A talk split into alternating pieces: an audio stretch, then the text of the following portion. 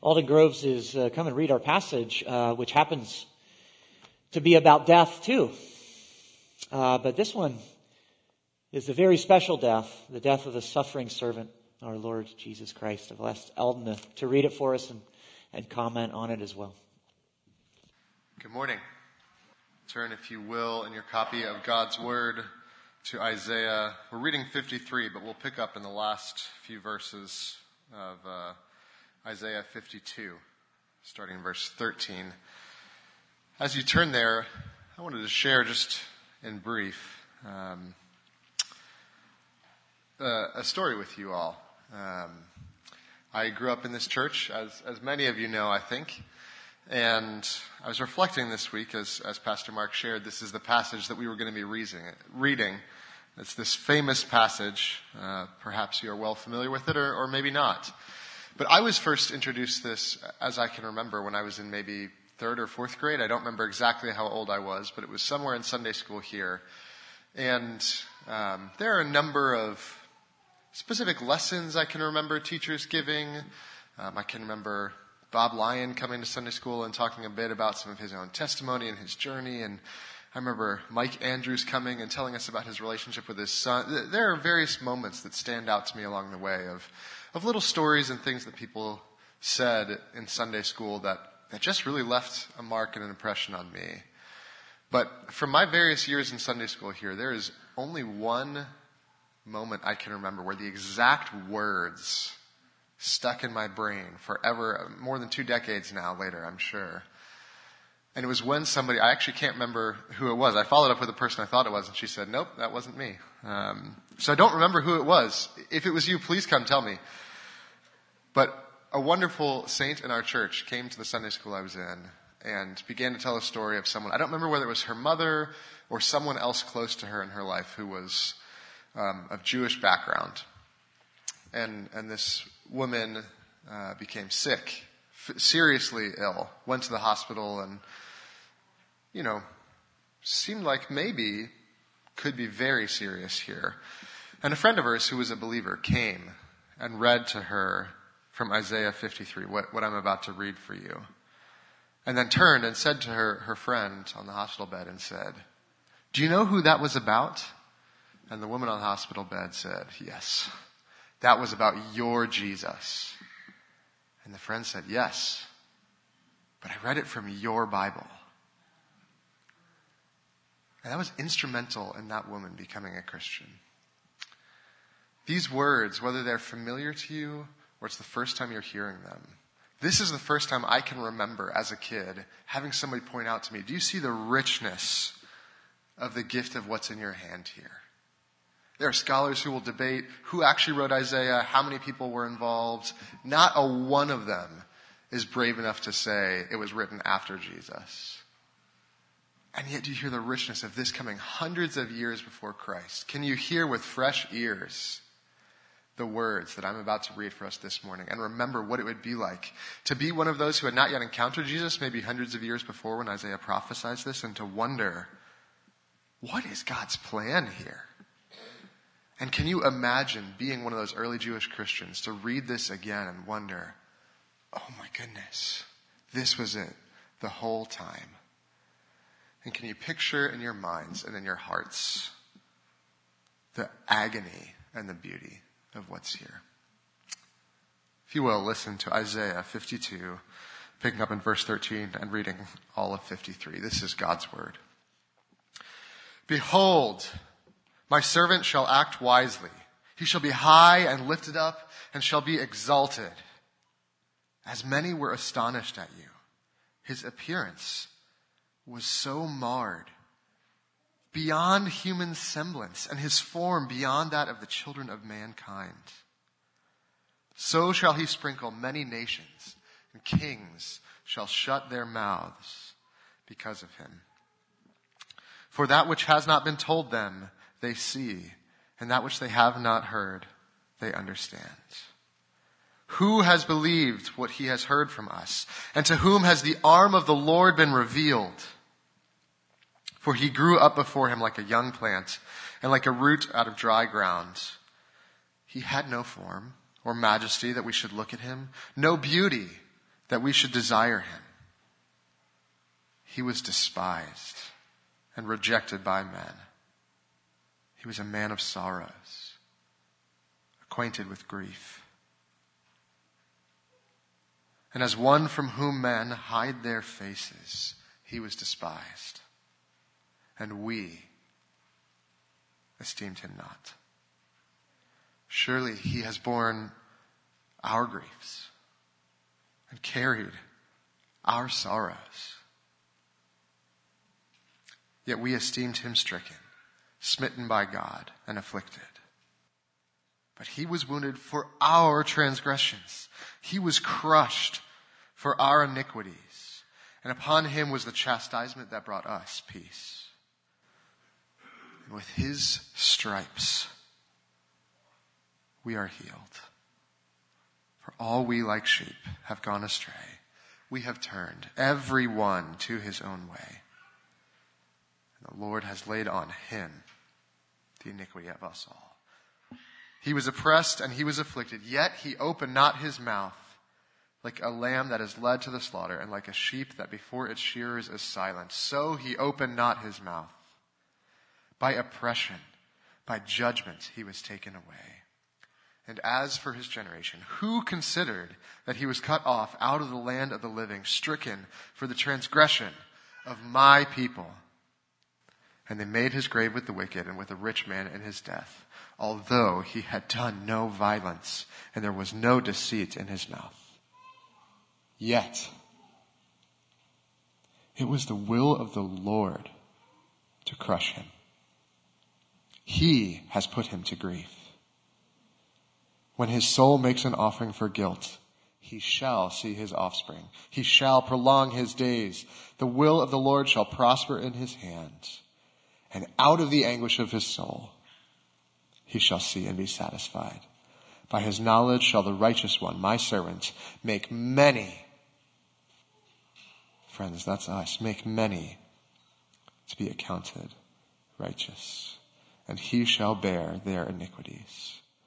Therefore, I will divide him a portion with the many, and he shall divide the spoil with the strong, because he poured out his soul to death and was numbered with the transgressors. Yet he bore the sin of many and makes intercession for the transgressors.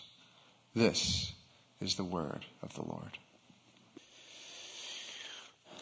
Well, like Alden, I too remember hearing this passage as a young believer. I was in college and uh, being amazed by it. I don't remember hearing it in church growing up, but I might have just not been paying attention. You know, today might be one of the most important days of your life. And I mean that. We're going to look at what I think is maybe the most amazing prophecy ever given into human hands. We'll do that in a few minutes. But first, you might wonder if this passage could be that amazing. Perhaps you've never heard of Isaiah 53, and you might wonder why you haven't, if it's really so compelling. I can understand that. So I thought it might be helpful to kind of follow what Alden was saying and, and talk about would our Jewish neighbors and friends think about this passage? And by Jewish, let me define that. I mean those who believe in the Old Testament, what they would call the Tanakh, eh, but not Jesus as the Messiah. Not Isaiah 53 being fulfilled in Jesus. Well, what would they say about this? This might be useful. Well, the first thing to say is, is know that this really is in the Jewish Bible, as Alden said. Even though this passage is read rarely, publicly, in synagogue, and it's omitted from the regular reading schedule. Nonetheless, it really is in the Jewish Bible, and it was written well before Jesus walked the earth. And boy, did the Dead Sea Scrolls make that clear. The Dead Sea Scrolls, a discovery inc- that included multiple copies of Isaiah. written before or around the time of Christ. In fact, one of the copies of Isaiah found is called the Great Isaiah Scroll. And it just so happens that that scroll is the best preserved of all the nearly 1,000 scrolls discovered the Dead Sea. So there's no doubt here the words of Isaiah 53 were already very old words by the time Jesus was born. The real disagreement with our Jewish friends is about interpretation. Who is this servant of the Lord? Who is this suffering servant of the Lord? Now, before Jesus lived, we just don't have much evidence of how Jews interpreted Isaiah 53. My last class in my unfinished doctorate was at Penn, and it was on messianism. And I remember talking about this. We don't know exactly what was thought of Isaiah 53. It must have been a strange passage to them. But after Jesus lived and died, the passage became important because his life did look so much like the suffering servant of Isaiah 53. And after Jesus' life, many Jewish rabbis agreed, and this might surprise you, that this passage was about the Messiah a messiah, messianic imp- interpretation. And this can be found in the Jewish Talmud, for instance. It just wasn't Jesus, they said. But around 1000 AD, a famous rabbi taught that the suffering servant of Isaiah 53 was Israel, the nation itself. Israel suffers innocently. Israel, an innocent people and a holy sacrifice which isn't exactly what Isaiah says elsewhere. And this inter- interpretation does make things pretty confusing. Consider verse 8, which says, For the transgression of my people, Israel, he, the servant, Israel, according to this, was stricken. So according to the transgression of my people Israel, the servant Israel was stricken. In other words, if the servant is Israel, then this verse means that Israel is stricken for Israel because of Israel's sin. It's a little bit confusing. So no wonder why many Jewish neighbors and friends today do not take that interpretation that the suffering servant is Israel, the nation itself. So what are the alternatives? Well, there, there are many. Some say the suffering servant is part of Israel. Or Isaiah himself or King Cyrus, or King Hezekiah, or Josiah, Ezekiel, Jeremiah, Moses, or Job, or some anonymous person in history we don't know. The truth is, there's really no great alternative. But I want to personalize this in a way similar to what Alden just did. I want to tell you a true story. Leah is a 25 year old Jewish woman who was searching for answers to spiritual questions. When faced with the question, was Jesus who he claimed to be? She admitted she wanted the answer to be no. Leah said honestly, I'm starting to see that Jesus might be the Messiah, but if I accept it, I'm rejecting my father who did not believe in Jesus. I loved him more than anyone else in this world. I can't do it. She was challenged to read Isaiah 53. Leah found her dad's old faded Tanakh, Old Testament. Opening it to Isaiah 53, she made two astounding discoveries. First, the passage really did sound like it was describing Jesus. And second, her father had circled the entire chapter. And in the margin, he had written, Messianic prophecy, Yeshua is Messiah. Leah honestly didn't know who Yeshua was, but she found out, as you might know. That's a Jewish way of saying Jesus. And so it dawned on her This was a convincing passage indeed, and even her father had not been able to, been able to dismiss it. And within two weeks, Leah acknowledged that Jesus fit the description of the suffering servant of Isaiah 53. This story is published by Jews for Jesus. Now let me chase this with a comment. It is important to acknowledge how many Jewish friends and neighbors we have. And let me be clear. May anti-Semitism die a thousand deaths and other forms of racism.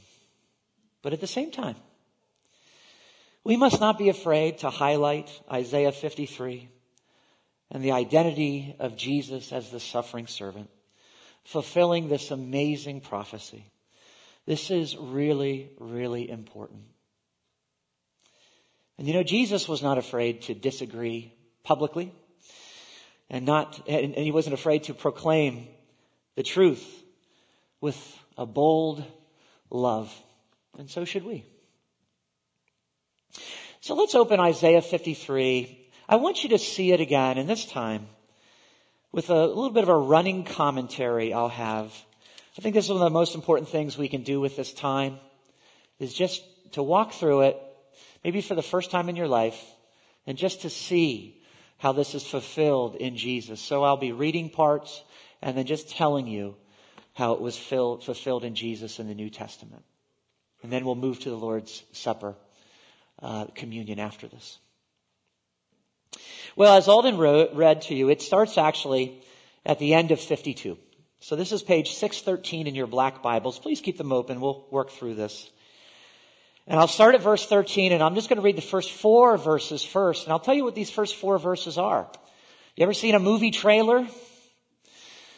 Maybe a movie trailer that's a teaser. That's what these first four verses are.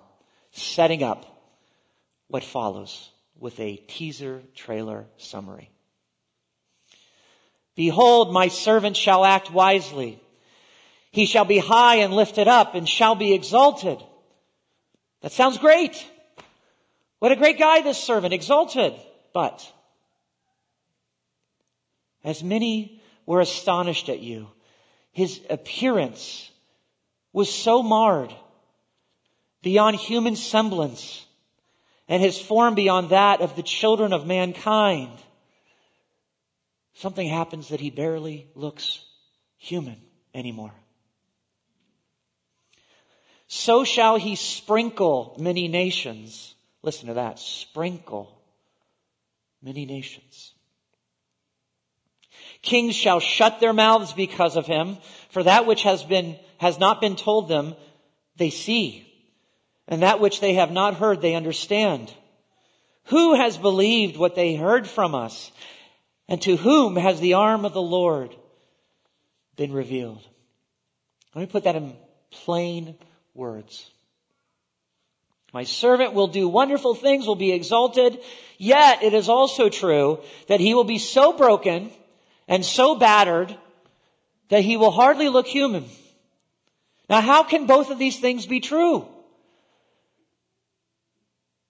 exalted and battered. How can he be both triumphant and yet marred beyond recognition? Well, Isaiah says, as I just read, peoples of the world will find out. They won't understand at first, but once they realize, they will be amazed as they realize this was the powerful arm of the Lord working. And there's the trailer, the setup. And now Isaiah goes to the beginning of the story. Verse 2. For he grew up before him like a young plant and like a root out of dry ground. He had no form or majesty that we should look at him, no beauty that we should desire him. Again, in plain words, the servant's life is so ordinary in its beginnings. He was poor. He didn't even have special looks. Isn't that amazing? The New Testament never comments on what Jesus looked like. Nothing special. How unspecial? Remember the words from Nathaniel? Nazareth? Can anything good come out of Nazareth? A town almost forgotten to history. Those are his origins, but it gets worse. Next verse. He was despised and rejected by men, a man of sorrows and acquainted with grief. And as one from whom men hide their faces, he was despised and we esteemed him not. And as Matthew says in chapter 27, and those who passed by Jesus heaped abuse on him, shaking their heads. Into the scene at the end, shaking their heads. You're getting what you deserved.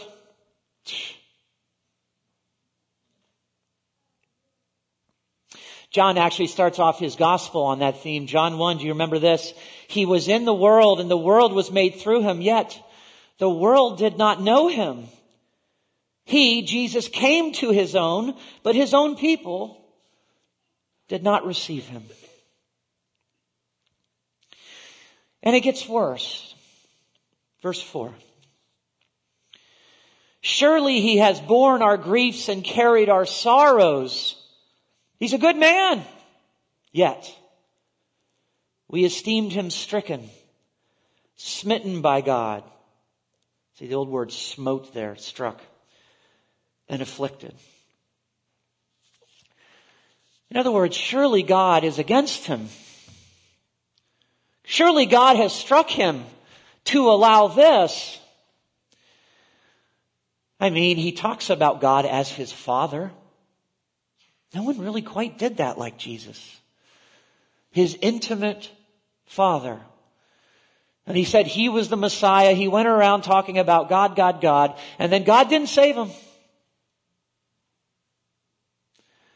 So surely he was struck by God was the conclusion, even though he bore our sorrows, carried our griefs,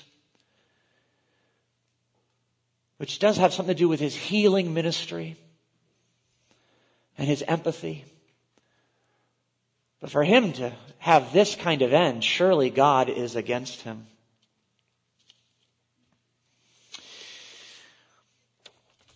There's a verse in the Jewish Bible in what we would call Deuteronomy that says a hanged man is cursed by God. That is not hanged with a noose, but hanged on a tree. And you see that in the book of Joshua. Kings of the promised land, pagan kings, are hung on a tree. Sign of being cursed by God. Can you imagine how they saw the cross when Romans perfected crucifixion? Someone cursed by God, hung on a tree. He was taunted. He saved others.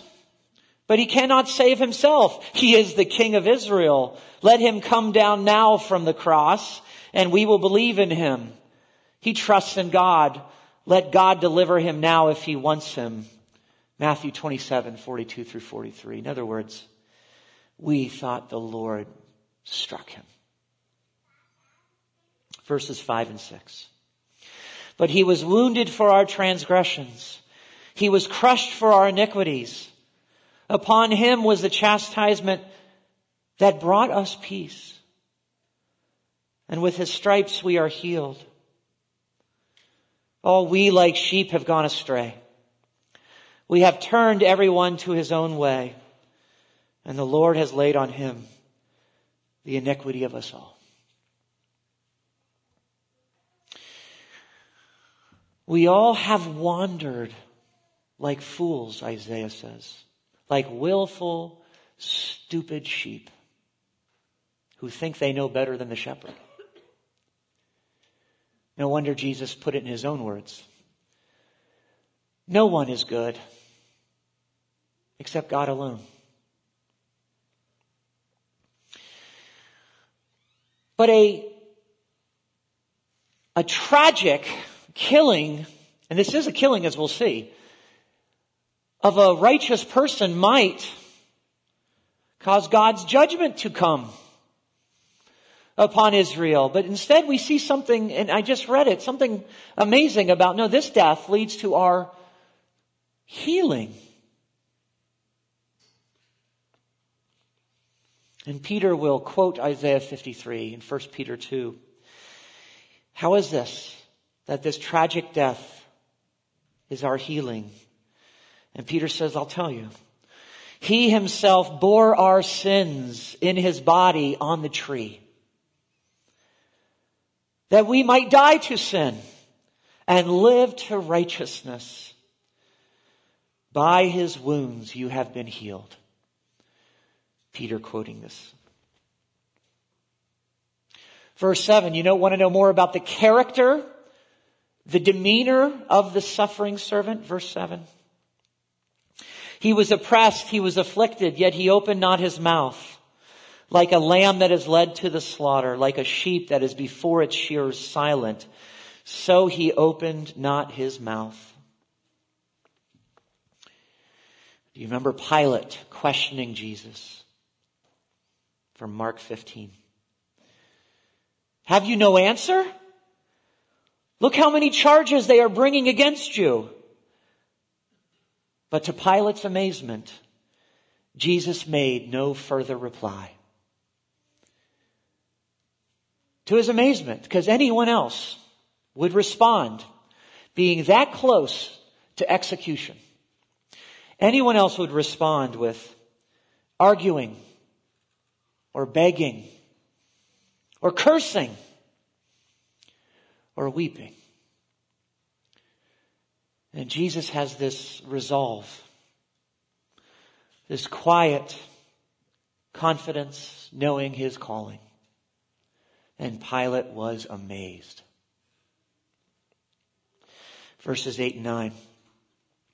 By oppression, oppression and judgment he was taken away. And for, as for his generation, who considered that he was cut off from the land of the living stricken for the transgression of my people. And they made a grave, made his grave with the wicked and with a rich man in his death. What does that mean? Although he had done no violence and there was no deceit in his mouth. No deceit in his mouth. Jesus asking at his trial, what, what did I do wrong?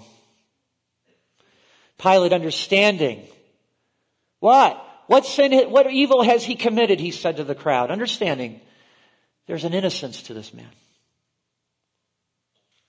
And yet, it's true, he was made his, made his grave with the wicked, crack, crucified between two robbers or worse. And his body would have been thrown, a crucifixion victim, into an open grave, maybe eaten by wild dogs. And yet somehow this says with a rich man in his death. And so scripture says, when it was evening, there came a rich man from Arimathea. Do you remember this? Named Joseph, who also was a disciple of Jesus. He went to Pilate and asked for the body of Jesus and he gets a rich man's burial, even though crucified. Verse 10. Yet it was the will of the Lord to crush him. It was the will of the Lord to crush him. He has put him to grief. Why? When his soul makes an offering for sin. That's what it was, an offering for sin. And here comes the resurrection. He shall see his offspring. He shall prolong his days prolong his days. The will of the Lord shall prosper in his hand. And there you see it. He will have his days prolonged and he'll see his offspring. Who is his offspring? His disciples, who he had trained up, who he'd called family, my brothers and brothers. And scripture tells us how he not just rose from the dead, the Lord prolonged his days, but he saw his disciples. We'll get to this passage on Easter Day, where Paul tells you the most important things. What are the most important things in our faith? Paul says, 1 Corinthians 15, for I told you what was first importance, first importance, the most important things, which I also received. What's the first important things, he says? that Christ died for our sins. In accordance with the scriptures, scriptures like Isaiah 53. That he was buried. That he was raised on the third day in accordance with the scriptures. That he appeared to Cephas, Peter, then to the twelve, his offspring. Then he appeared to more than 500 brothers at one time. Verse 11. Out of the anguish of his soul he shall see and be satisfied. Again, resurrection. By his knowledge shall the righteous one, my servant, listen, make many to be accounted righteous, and he shall bear their iniquities. This death means many will be counted righteous. We use the word justification. Paul does, New Testament. The many will be counted righteous because of this righteous man dying. 2 Corinthians 5.21 is such a great verse on this. For he, God, made Christ, who knew no sin, knew no sin, innocent lamb, to be sin for us that we might become the righteousness of God in him. Justified. Isn't that crazy that one man's death could make us righteous, clean, without shame in God's sight? Verse 12 is the recap. Therefore, I will divide him a portion with the many he shall divide the spoil with the strong. He will own all things and share it with his people. Because he poured out his soul to death and was numbered with the transgressors. Yet he bore the sin of many and makes intercession for the transgressors. Notice that last phrase. That's what it was all about making intercession for sinners. That's what he was doing. Interceding on our behalf. Well, as we turn to the Lord's Supper, I just want to take two more minutes here to think about verse 10 and verse 4. Verse, this death. Where is God in it? Where is God in this tragic death of an innocent person? And we have two incorrect answers that are so tempting. One incorrect answer is, welcome to the real world. This is what happens. Innocent people sometimes get killed. Kind of a hopeless, godless answer. The second incorrect answer is what you saw in verse 4. We thought he was stricken by God.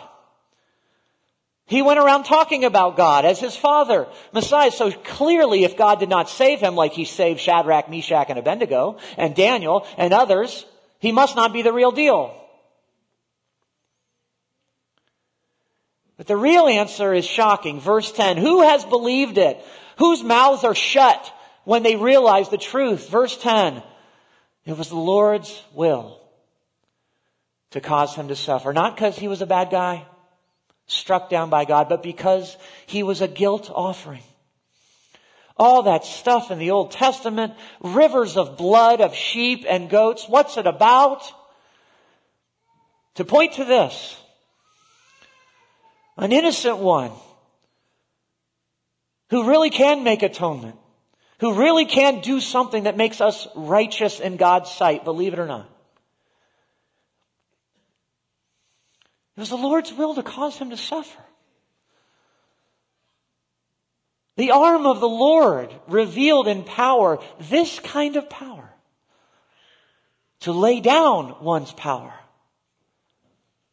and to suffer at the hand of sinners.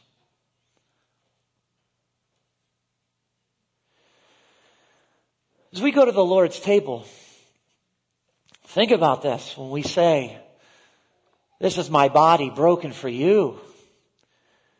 And the Lord also said, this is my blood for the forgiveness of sins to make you righteous. This was predicted so long ago in a prophecy that they didn't know what to do with before Jesus. And then it happened.